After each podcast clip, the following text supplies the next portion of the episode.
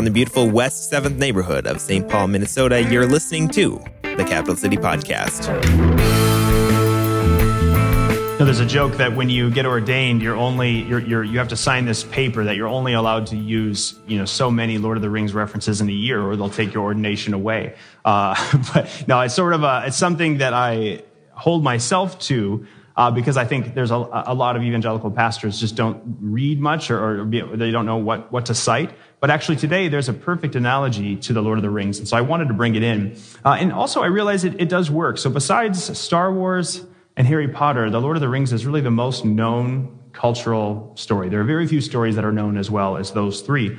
Uh, so this works well. So um, probably most people here have seen the movies, I imagine. Can I see a show of hands? Have you guys seen the Lord of the Rings movies? I figured probably, you know, 80% or so. Uh, not many, I assume, have read the books. Maybe five, six people, 10 maybe. Oh, well, actually, pretty decent number. All right. Uh, one of the controversies when the movies came out, as well as they adapted the book, uh, they didn't include a lot of people's favorite character, which if you saw the email from me yesterday, you know who it is. Uh, it's Tom Bombadil. Do you guys remember who Tom Bombadil is? He's not in the movies, he's in the books. Um, now, in the director's defense, it was probably the right call. Uh, the story doesn't need him to be told. And movies, you only get, I guess in, in, in, that case, you got about three, three and a half hours for a Lord of the Rings movie. Whereas if you were to read the book out loud, it would take you 20 hours. And so you, you have to cut somewhere if you're going to fit the whole story into a movie. Uh, and so, you know, in his defense, it makes sense that uh, this character was cut. Um, but he is a beloved and mysterious character that casts a shadow over the entire book. I, or maybe a better way to say it is to, he shines a light on the rest of the entire book.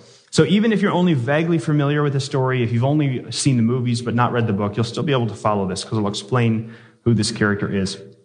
So in the beginning of the story, Tom Bombadil shows up really just in one real major scene.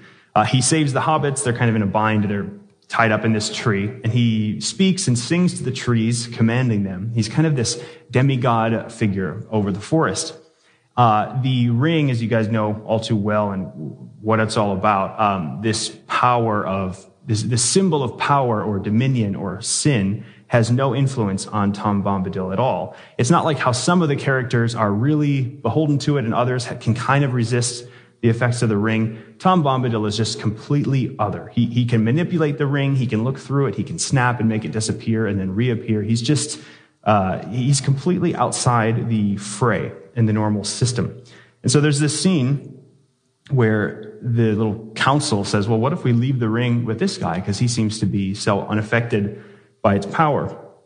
And then Gandalf, the famous wizard, says, no, this character is so outside the, the fray, outside the mess, and he'll think so little of the ring that he might forget about it and misplace it or let it be stolen. He just, he won't even consider it because he's so outside of our system. So there's been this speculation, even though he only appears in this one scene or two in the books, there's been this speculation that maybe Tolkien, the author, meant him to be this kind of unfallen Adam figure. What would it look like if Adam in the garden never fell and was this old man sort of over the trees, commanding nature.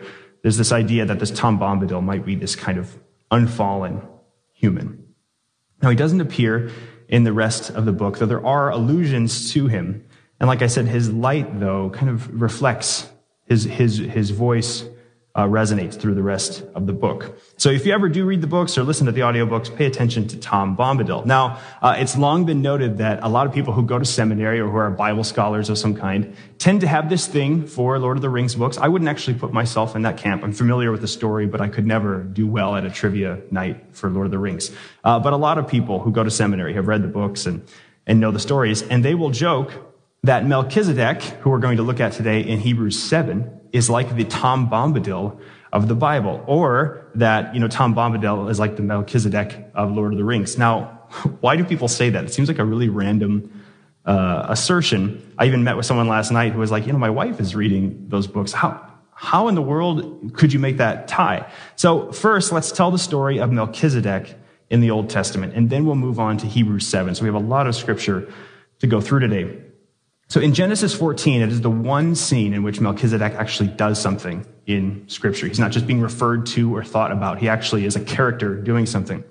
So in Genesis 14, there are, there's this little skirmish, this little battle with four, they call them kings. They're more like little tribal chiefs. Four chiefs against five in Sodom and Gomorrah before it was destroyed. And the four end up beating the five, and they looted the city. They captured a bunch of people as plunder or slaves, and they captured a bunch of the, the goods, and they took off with it. And their grave mistake is that they also took Lot, who was Abraham's nephew. Now, Abraham was not a military guy or a general, but he was probably one of the wealthiest people around at the time, and he had 318 able bodied men working for him. Uh, Lord knows how many total people he had working for him, but he had 318 able bodied men. Now, mostly they were shepherds and farmers, but in those days you had no police and no government. And so your staff was also trained to keep up a kind of quasi military readiness. So he had these 318 guys who were semi trained for military action.